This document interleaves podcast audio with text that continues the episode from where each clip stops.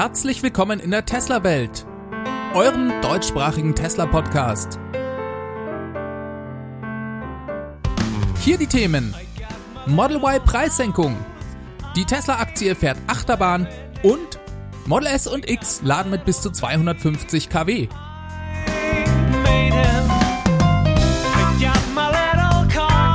Mein Name ist David und dies ist die Folge 125.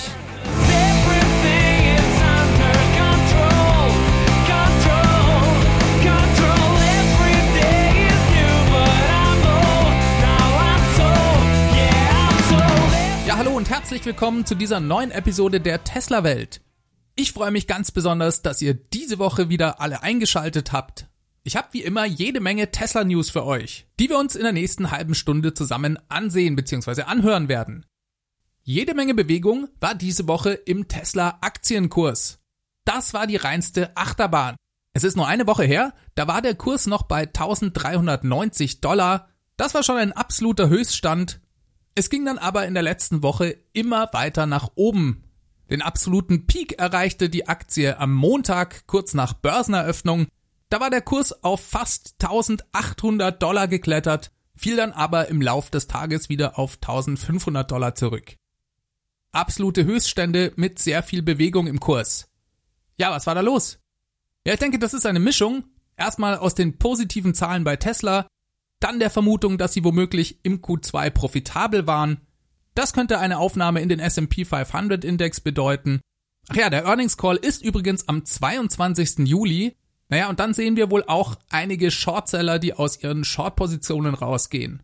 Was ebenfalls einen Kursanstieg zur Folge hat. Das könnte zum Beispiel diesen kurzfristigen Peak am Montag erklären. Tja, ist die Tesla-Aktie im Moment also überbewertet? Ist das denn alles nur eine große Blase, die irgendwann platzen wird? Sehr gute Frage. Was den Kurswert an sich angeht, denke ich das eigentlich nicht. Denn der Aktienkurs spiegelt ja nicht nur das wider, was ein Unternehmen derzeit leistet, sondern es geht eigentlich immer um das Zukunftspotenzial des Unternehmens. Und nachdem Tesla kein reiner Automobilhersteller ist, finde ich den Vergleich mit den klassischen Automobilherstellern, so interessant und beeindruckend er auch sein mag, eigentlich fehl am Platz. Ich höre immer wieder, es kann doch nicht sein, dass Tesla so wenig Autos baut und doppelt und dreifach so viel wert ist wie VW, Mercedes, BMW oder all diese Firmen zusammengenommen. Und doch, das kann sein, denn der Vergleich hinkt einfach. Klar, Tesla baut auch Autos. Aber sie sind viel mehr als das. Sie sind eigentlich ein Softwarehersteller, ein Batteriezellproduzent, ein Energieunternehmen und das mit einem Wahnsinns-Product-Line-Up. Außerdem haben sie sehr gute Chancen, als erster das autonome Fahren zu lösen. Und all das sind Zukunftsperspektiven, die meines Erachtens diesen hohen Börsenkurs rechtfertigen könnten. Ich sage absichtlich könnten. Denn eine Blase entsteht ja immer dann, wenn eine Mehrheit der Menschen denkt, es sei eine Blase. Und natürlich kann die dann auch platzen. Was mir zum Beispiel derzeit auffällt, ist, dass man auch von vielen Tesla-Fans hört, dass die Aktie überbewertet sei. Das ist zumindest mein subjektives Empfinden. Ich habe dafür keine Zahlen. Und es gibt vermutlich auch viele Tesla-Investoren, die sagen, ich halte meine Aktien langfristig für die nächsten fünf oder zehn Jahre. Und ich glaube, in dieser langfristigen Perspektive ist der Kurs nicht überbewertet. Wenn Tesla so weiter operieren kann, wie sie das bisher tun. Kann es kurzfristig zu größeren Schwankungen kommen? Ja klar. Es ist Tesla. Und die Zukunft kennt einfach niemand. Das ist ja das Spannende und gleichzeitig auch manchmal das Beängstigende daran. Alles ist möglich. Von der Pleite bis zur Weltherrschaft. Oh, jetzt habe ich Pleite gesagt. Das gibt wieder Ärger. Nein, Leute, ich glaube nicht, dass Tesla pleite geht. Das ist meines Erachtens äußerst unwahrscheinlich. Aber möglich ist alles. Keiner weiß, was passiert. Wenn euch jemand was anderes erzählt, redet er Bullshit. Und genau deswegen darf ich auch das böse P-Wort in den Mund nehmen. So, jetzt hören wir aber mal auf, über die Börse zu reden. Denn auch wenn das spannend ist, was dort passiert, sollten wir die Ereignisse dieser Woche auf keinen Fall nur auf den Aktienkurs reduzieren. Denn es gab weltbewegende News.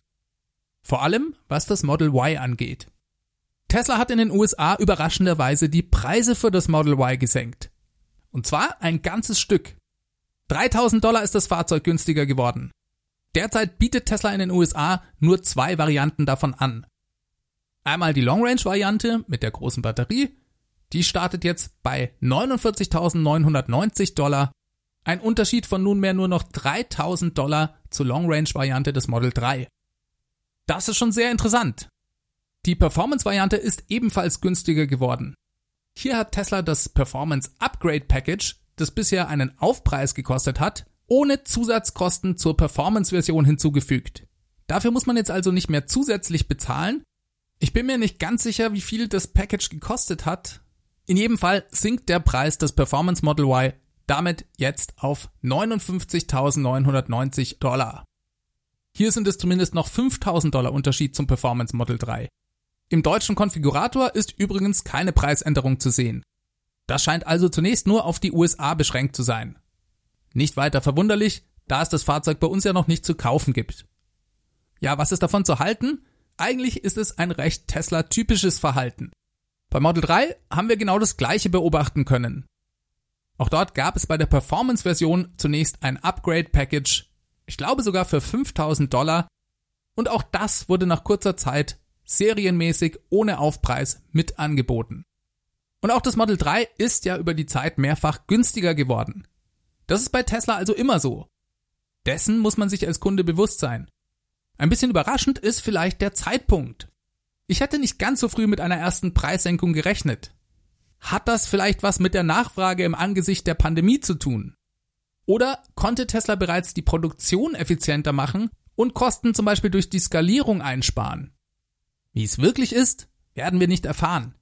Ich kann mir vorstellen, dass es ein bisschen von beidem ist. Sollte die Skalierung der Produktion ähnlich wie bei Model 3 verlaufen, könnte Tesla bis Ende des Jahres noch locker 70.000 Model Y bauen. Vielleicht sind es aber noch eine ganze Ecke mehr, wenn es besser läuft als beim Model 3. Und ich nehme an, dass Tesla all diese Fahrzeuge in Nordamerika absetzen möchte. Die Zeiten sind weiter ungewiss. In den USA nehmen die Corona-Fallzahlen seit zwei, drei Wochen wieder deutlich zu. Tesla konnte das Model Y bereits im ersten Quartal profitabel herstellen und das bei einer sehr geringen Zahl von vermutlich nicht mehr als 3000 Stück. Elon sagte ja, dass Tesla zum Beispiel den Herstellungsprozess für den hinteren Teil des Chassis im Mai durch die Inbetriebnahme einer riesigen Gussmaschine deutlich vereinfachen wollte. Die scheint also im ersten Quartal noch nicht zur Verfügung gestanden zu haben. Und durch solche Verbesserungen und die Skalierung selbst lassen sich die Fahrzeuge in den nächsten Monaten mit Sicherheit günstiger herstellen als am Anfang. Ich habe diese Woche ein Video von Sandy Monroe gesehen. Ihr wisst schon, das ist dieser Experte, der sowohl das Model 3 als auch das Model Y zerlegt und bewertet hat. Er sagte, es gebe einen signifikanten Unterschied bei den Herstellungskosten zwischen den beiden Fahrzeugmodellen, also dem Model 3 und dem Model Y. Er nannte keine konkreten Zahlen, denn er verkauft ja diese Reports. Aber ich denke, er deutete damit an, dass das Model Y eventuell deutlich günstiger in der Herstellung sein könnte im Vergleich zum Model 3. Dazu habe ich zwei Anmerkungen. Einerseits ist es eine super Nachricht für Tesla. Denn sie verkaufen das Model Y aufgrund des beliebteren Formfaktors ja teurer als das Model 3. Sie könnten also eventuell ein Fahrzeug, das sich günstiger herstellen lässt, teurer und aufgrund der Beliebtheit öfter verkaufen als das Model 3. Das sind also rosige Aussichten, was Marge und Gewinn angeht. Allerdings muss man einschränkend sagen, dass Sandy Monroe ein sehr frühes Model 3 analysiert hat. Tesla hat vermutlich viele Verbesserungen, die wir jetzt im Model Y finden, ebenfalls bei der Model 3 Produktion einführen können.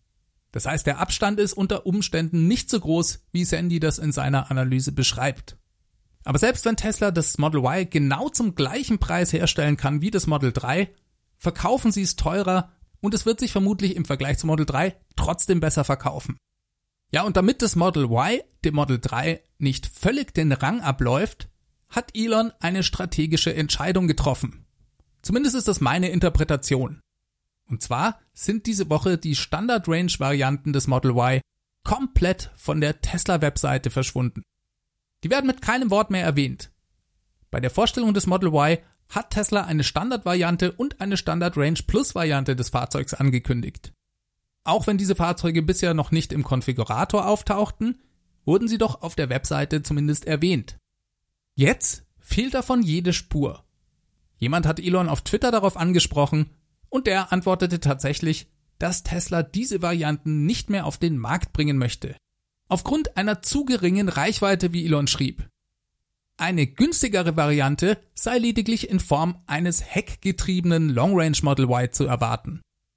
Tja, das ist schon ein echter Paukenschlag. Und leider kein erfreulicher. Ich bin mir sicher, es gab sehr viel Interesse an der Standard Range Plus Version des Model Y. Hey, ich hätte die gerne gekauft. Seien wir mal ehrlich, Tesla hat mit Hilfe der Wärmepumpe geschafft, dieselben Reichweiten aus dem Model Y zu kitzeln wie aus dem Model 3. Und 409 Kilometer WLTP-Reichweite sind aufgrund des sehr gut ausgebauten Supercharger-Netzwerk und der schnellen Laderaten in der Praxis vollkommen ausreichend. Die Long-Range-Variante ist für mich einfach nur Luxus. Und für den Aufpreis hätte ich mir lieber das Full Self Driving Package geleistet. Das finde ich persönlich interessanter als die bessere Reichweite. Aber na gut, das mag jeder ein bisschen anders sehen. Ich glaube trotzdem, dass Elons Aussage, dass das Fahrzeug einfach nicht genug Reichweite mit der kleineren Batterie hätte, etwas an den Haaren herbeigezogen ist. Was für mich auch keinen Sinn macht, Tesla ist nach wie vor durch die Batteriezellproduktion eingeschränkt. Kleinere Battery Packs zu verkaufen, ist also eigentlich besser. Daher erkläre ich mir diesen Schritt wie folgt. Tesla möchte die Standard Range Plus Variante des Model 3 als Einstieg in die Tesla-Welt beibehalten. Ich habe es vorhin erst erwähnt, der Preisunterschied zwischen der Long Range Variante des Model 3 und des Model Y beträgt jetzt nur noch 3000 Dollar. Und das Model Y ist de facto einfach besser, selbst wenn man den Formfaktor nicht mag. Also, kein Standard Range Model Y mehr, zumindest ist das im Moment nicht mehr vorgesehen. Vielleicht können wir Elon ja noch irgendwie umstimmen. Ganz abschreiben möchte ich diese Möglichkeit noch nicht. Kommen wir mal zu Model S und Model X. Es ist noch gar nicht lang her, ich glaube, das war vor zwei Wochen in der Folge 123. Da habe ich euch von einem Upgrade der Ladegeschwindigkeit bei Model S und Model X erzählt.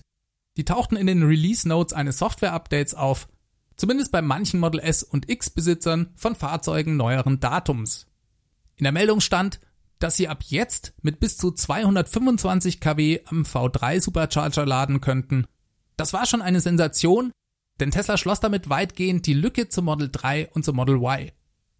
Jetzt letzten Sonntag tauchte plötzlich eine Änderung auf der amerikanischen Tesla.com Webseite auf.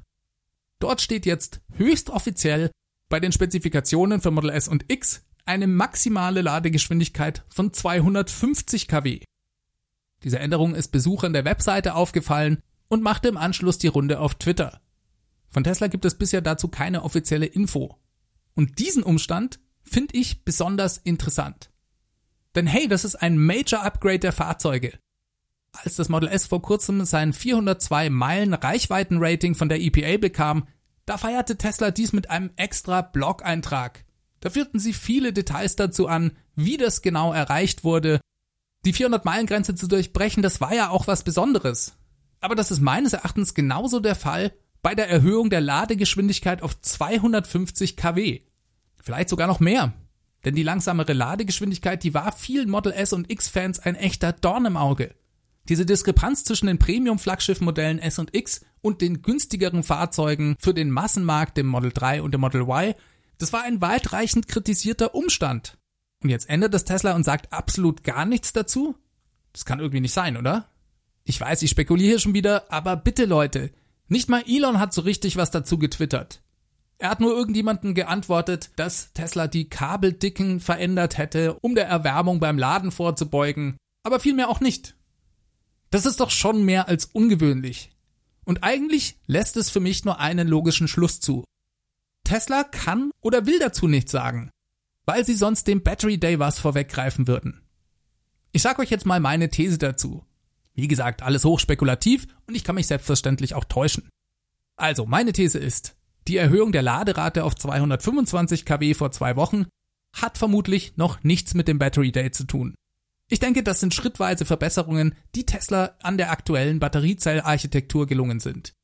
Es scheint ja auch nur neuere Fahrzeuge zu betreffen. Und ich denke, das ist das Maximum, was Tesla sich traut, aus diesen Battery Packs herauszukitzeln. Wieso glaube ich, hat das noch nichts mit dem Battery Day zu tun? Naja, ich find's einfach komisch, dass Tesla hier so eine Zwischenstufe mit 225 kW einführt und dann zwei Wochen später auf der Webseite 250 kW als neue Spezifikation angibt. Das heißt für mich, dass es einen Unterschied zwischen diesen Fahrzeugen geben muss. Die Info über die 225 kW, die bekamen ja Tesla-Besitzer während eines Software-Updates ihrer Fahrzeuge. Also Bestandskunden mit Bestandsfahrzeugen, auch wenn die noch ziemlich neu waren. Was auf der Webseite steht, bezieht sich ja auf Fahrzeuge, die man neu bestellen kann. Ja, und aus dieser Non-Kommunikation von Tesla über dieses große Update der beiden Flagship-Modelle folgere ich, dass Tesla hier eine neue Batteriezellgeneration verbaut, die sie am Battery Day offiziell vorstellen werden. Tesla muss unter allen Umständen den sogenannten Osborne-Effekt verhindern. Das heißt, sie können eigentlich nichts am Battery Day ankündigen, was zukünftig passieren wird und aktuelle Produkte betrifft. Weil wenn sie sagen, wir haben da diese revolutionäre neue Batteriezelltechnologie, wir arbeiten bereits an ersten Prototypen und hoffen das Ganze in einem halben Jahr in die Fahrzeuge einzubauen, naja, dann kauft eben niemand mehr die aktuellen Fahrzeuge, weil jeder auf die neue Technik wartet. Und Tesla verkauft von heute auf morgen keine Fahrzeuge mehr. Wenn also Tesla überhaupt die neu erwartete Zelltechnologie in bestehende Produkte aufnehmen will, dann ist es wahrscheinlicher, dass sie dies schon heimlich ein paar Wochen oder Monate vorher tun. Dann können sie am Battery Day sagen, ach übrigens, alle Fahrzeuge, die in den letzten sechs oder acht Wochen geliefert wurden, haben bereits diese neue Technik. Dadurch verhindern sie dann nicht nur den Osborne-Effekt, sondern machen sogar noch frisch gebackene Kunden extra glücklich. Denn die haben dann plötzlich ein Fahrzeug, das viel besser ist als erwartet. Tesla hat genau das zum Beispiel am Investorentag für autonomes Fahren 2019 getan. Da ging es um die Einführung des neuen Full Self Driving Computers und damals sagte Tesla, dass die Fahrzeuge, die aktuell vom Band laufen, bereits alle diesen neuen Chip eingebaut haben. Das also meine These dazu. Interessant finde ich auch die Frage, warum Tesla diese 250 kW überhaupt jetzt schon auf der Webseite erwähnt. Aber vielleicht kann es Elon einfach nicht ganz lassen, uns zumindest auf diese Weise einen kleinen Hinweis darauf zu geben. Ob das wirklich alles so stimmt, werden wir am Battery Day erleben. Dieser hat übrigens ein neues Datum bekommen. Ja, mal wieder. Dieses Mal aber durch ein hochoffizielles Dokument für die US-Börsenaufsicht. Darin stand, dass das Tesla-Anlegertreffen sowie der Battery Day am 22. September in Fremont stattfinden werden. Es sind zwei separate Events, die allerdings hintereinander stattfinden und es sind wohl doch keine reinen Online-Veranstaltungen. Es wird also Publikum geben, trotzdem werden beide Events live gestreamt. Das klingt alles nach einem relativ fixen Termin. So ganz hundertprozentig sicher können wir uns aber trotzdem nicht sein. Denn in den USA gehen ja seit zwei Wochen leider die Corona-Fallzahlen beunruhigend nach oben. Sollte es tatsächlich eine zweite Welle und vielleicht erneute Shutdowns in Kalifornien geben, dann denke ich, steht auch dieser 22. September wieder auf der Kippe. So, dann habe ich noch eine kurze Richtigstellung zu einer Nachricht von letzter Woche. Und zwar ging es um die Garantie der MCU, das ist die Media Control Unit in den Tesla-Fahrzeugen. Also der Computer, der euren Touchscreen ansteuert und betreibt. Ich habe euch berichtet, dass Tesla hier die Garantie um die Hälfte auf nunmehr zwei Jahre oder 25.000 Meilen verkürzt hat. Das stimmt leider nicht so ganz. Da ist mir tatsächlich ein Fehler unterlaufen. Das tut mir echt leid. Es ist nämlich so, dass diese verkürzte Garantie nur für MCUs gilt, die Tesla getauscht hat. Das heißt, wenn ihr euer Fahrzeug kauft, habt ihr nach wie vor die ganz normalen vier Jahre Garantie auf das Fahrzeug und damit auch auf die MCU. Lediglich bei einem Tausch kommen diese zwei Jahre bzw. 25.000 Meilen zum Tragen.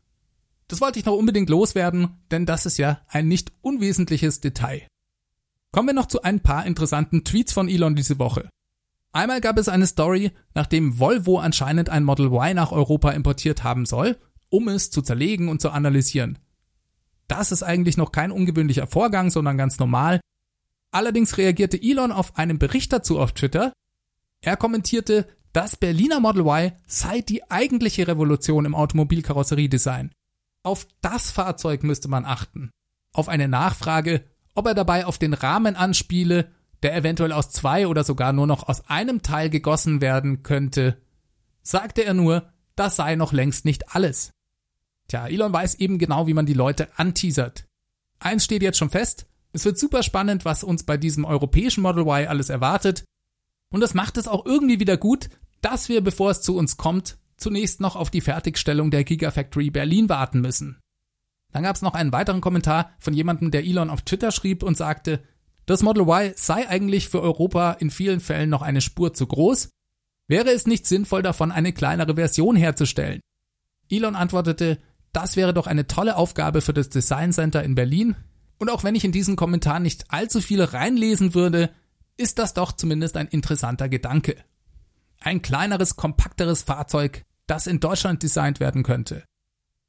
So, als letztes reden wir noch ein bisschen über die Boring Company. Die Boring Company ist für mich von all den Projekten, die Elon Musk noch so am Start hat, eigentlich das Projekt, was am meisten noch mit Tesla zu tun hat. Es ist Elons Versuch, den Verkehrsinfarkt unserer Großstädte zu lösen. Und Tesla spielt dabei eine wichtige Rolle.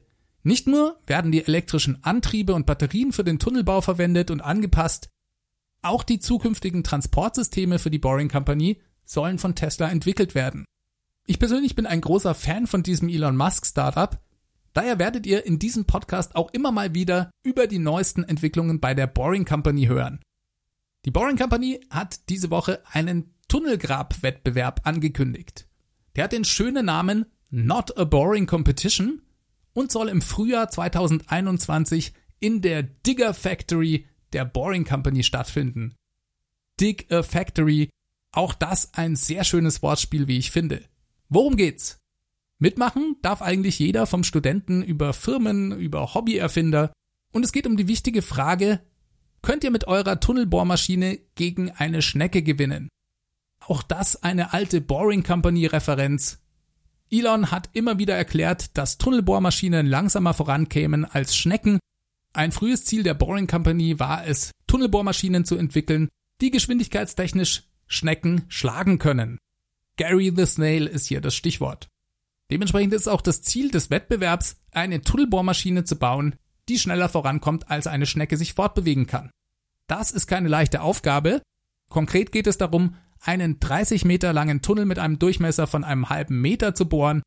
Kriterien sind A, wer als erster den Tunnel fertigstellt, B, wer als erster einen befahrbaren Tunnel fertigstellt, getestet werde dies mit einem ferngesteuerten Tesla, der durch den Tunnel geschickt werden soll, und C, wer bei der Tunnelbohrung die genaueste Positionierung hinbekommt, also die Bohrmaschine am genauesten steuern kann. Das klingt doch spannend? Das erinnert sehr stark an den SpaceX Hyperloop Wettbewerb. Den hat ja schon mehrfach ein Team von jungen Ingenieuren aus München gewonnen und im selben Spirit findet jetzt dieser Not a Boring Competition statt. Ja, jetzt sind alle Hobbyerfinder und Ingenieure unter euch gefragt. Ihr könnt euch zu dem Wettbewerb anmelden. Den Link dafür packe ich euch unten in die Show Notes. Ich bin schon sehr gespannt, was dabei herauskommt. Ich persönlich hatte sogar schon mal die Freude, das Modell des Hyperloop-Prototypen des Münchner Teams zu besichtigen in München. Es ist fantastisch, was die da auf die Beine gestellt haben. Naja, und vielleicht gibt es ja ein paar Tüftler mit viel Enthusiasmus unter euch, die schon immer mal Tunnelbohrmaschinen bauen wollten. Wenn dem so ist, macht das, meldet euch da an. Wäre doch super, wenn hier ein paar europäische Teams dran teilnehmen würden. Ja, mit diesem Aufruf an die Tüftler da draußen geht diese Folge auch zu Ende. Auch dieses Mal wurde die euch mit freundlicher Unterstützung des Tesla Owners Club Helvetia präsentiert. Ich bedanke mich bei euch fürs Zuhören und ganz besonders auch bei den Hörern, die diesen Podcast unterstützen, in welcher Form auch immer. Ihr wisst ja, es gibt im Großen und Ganzen drei Möglichkeiten, dies zu tun. Auf www.teslawelt.de findet ihr meine Crowdfunding-Plattform. Auch super ist es, wenn ihr den Podcast in eurer Podcast-App bewertet. Am besten auf iTunes oder Apple Podcast.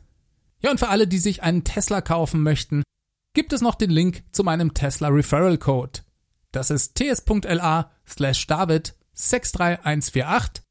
Des Weiteren freue ich mich über eure Zuschriften an die feedback at teslawelt.de. Und wenn ihr Fragen oder Anregungen oder sonstige Beiträge habt, könnt ihr auch die Tesla Welt Hotline anrufen. Das ist die 0211 9763 2363. Da habt ihr die Möglichkeit, eine Nachricht zu hinterlassen. Das finde ich macht auch immer Spaß, weil es das Ganze ein bisschen interaktiver gestaltet. Jo, bleibt mir euch eine gute Woche zu wünschen. Passt auf euch auf, bleibt gesund wir hören uns nächsten Mittwoch. Macht es ganz gut. Bis dahin. Ciao, ciao.